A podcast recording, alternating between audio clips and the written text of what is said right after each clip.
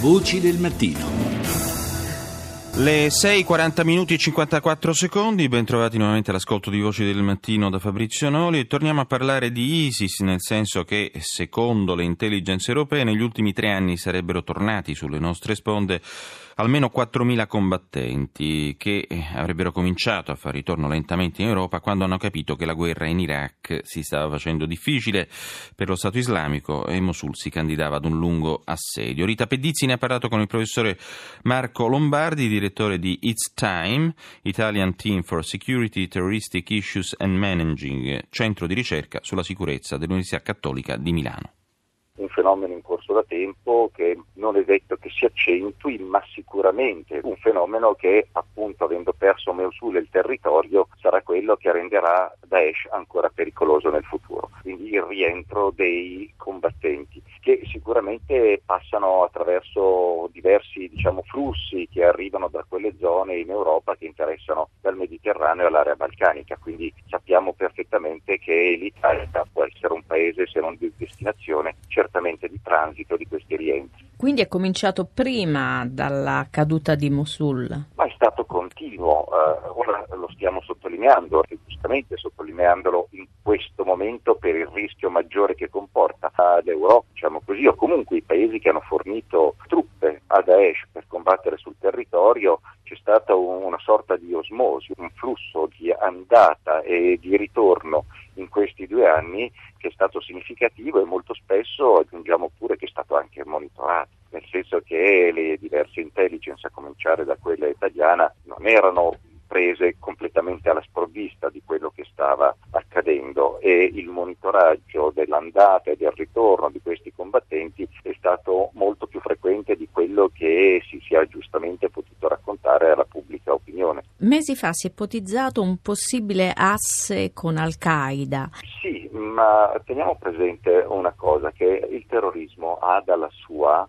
in qualunque modo si organizzi, una grandissima capacità di adattamento, di flessibilità, oggi chiamiamo resilienza spesso. Quindi eh, è vero, c'è stato un, uno scontro tra, tra Al-Qaeda e Daesh esasperato in alcuni momenti della guerra siriana, se ricordate all'inizio del 2012, in particolar modo 2013, poi con modus vivendi che in qualche modo in questi ultimi due anni hanno trovato i due contendenti, in ogni caso con un'Al-Qaeda pronta a riprendere il sopravvento, cosa che farà o troverà un modo di riorganizzarsi con quello che resterà ancora di Daesh. Però ecco, forse stiamo sottolineando oh, noi eh, troppo in una visione che è molto occidentale, una appartenenza esclusiva all'uno o all'altro gruppo. Poi sul piano pratico prendiamo anche alcuni attentati sono svolti in Europa, noi vediamo che sono stati perpetrati da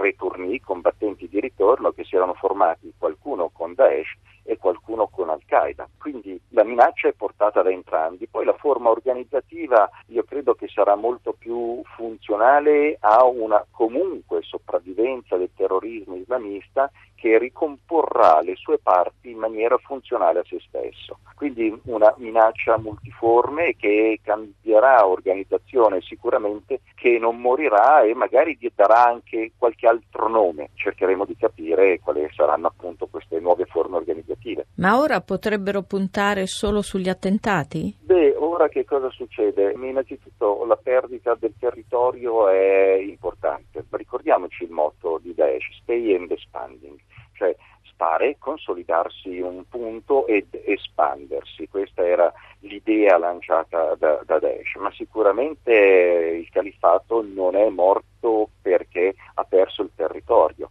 sicuramente andrà a trasformarsi. D'altra parte il califfato è organizzato in una pluralità di gruppi, circa una quarantina, distribuiti in una trentina di paesi in giro per il mondo, con una rete organizzativa in particolar modo ben organizzata sulla comunicazione che è in grado di mantenere una visione unitaria e di dare una missione a una sorta di diaspora e torniamo ai combattenti di ritorno da cui siamo partiti, connessione tra questa diaspora sul territorio e la possibilità di andare a colpire localmente. La perdita del territorio cambierà l'organizzazione del califfato sicuramente, porterà a una ridiscussione delle sue relazioni con gli altri gruppi, non diminuirà nella minaccia nella misura in cui questa organizzazione sarà ancora più virtuale che nel passato, sarà ancora più legata alla dimensione comunicativa, in grado comunque di orientare delle persone radicalizzate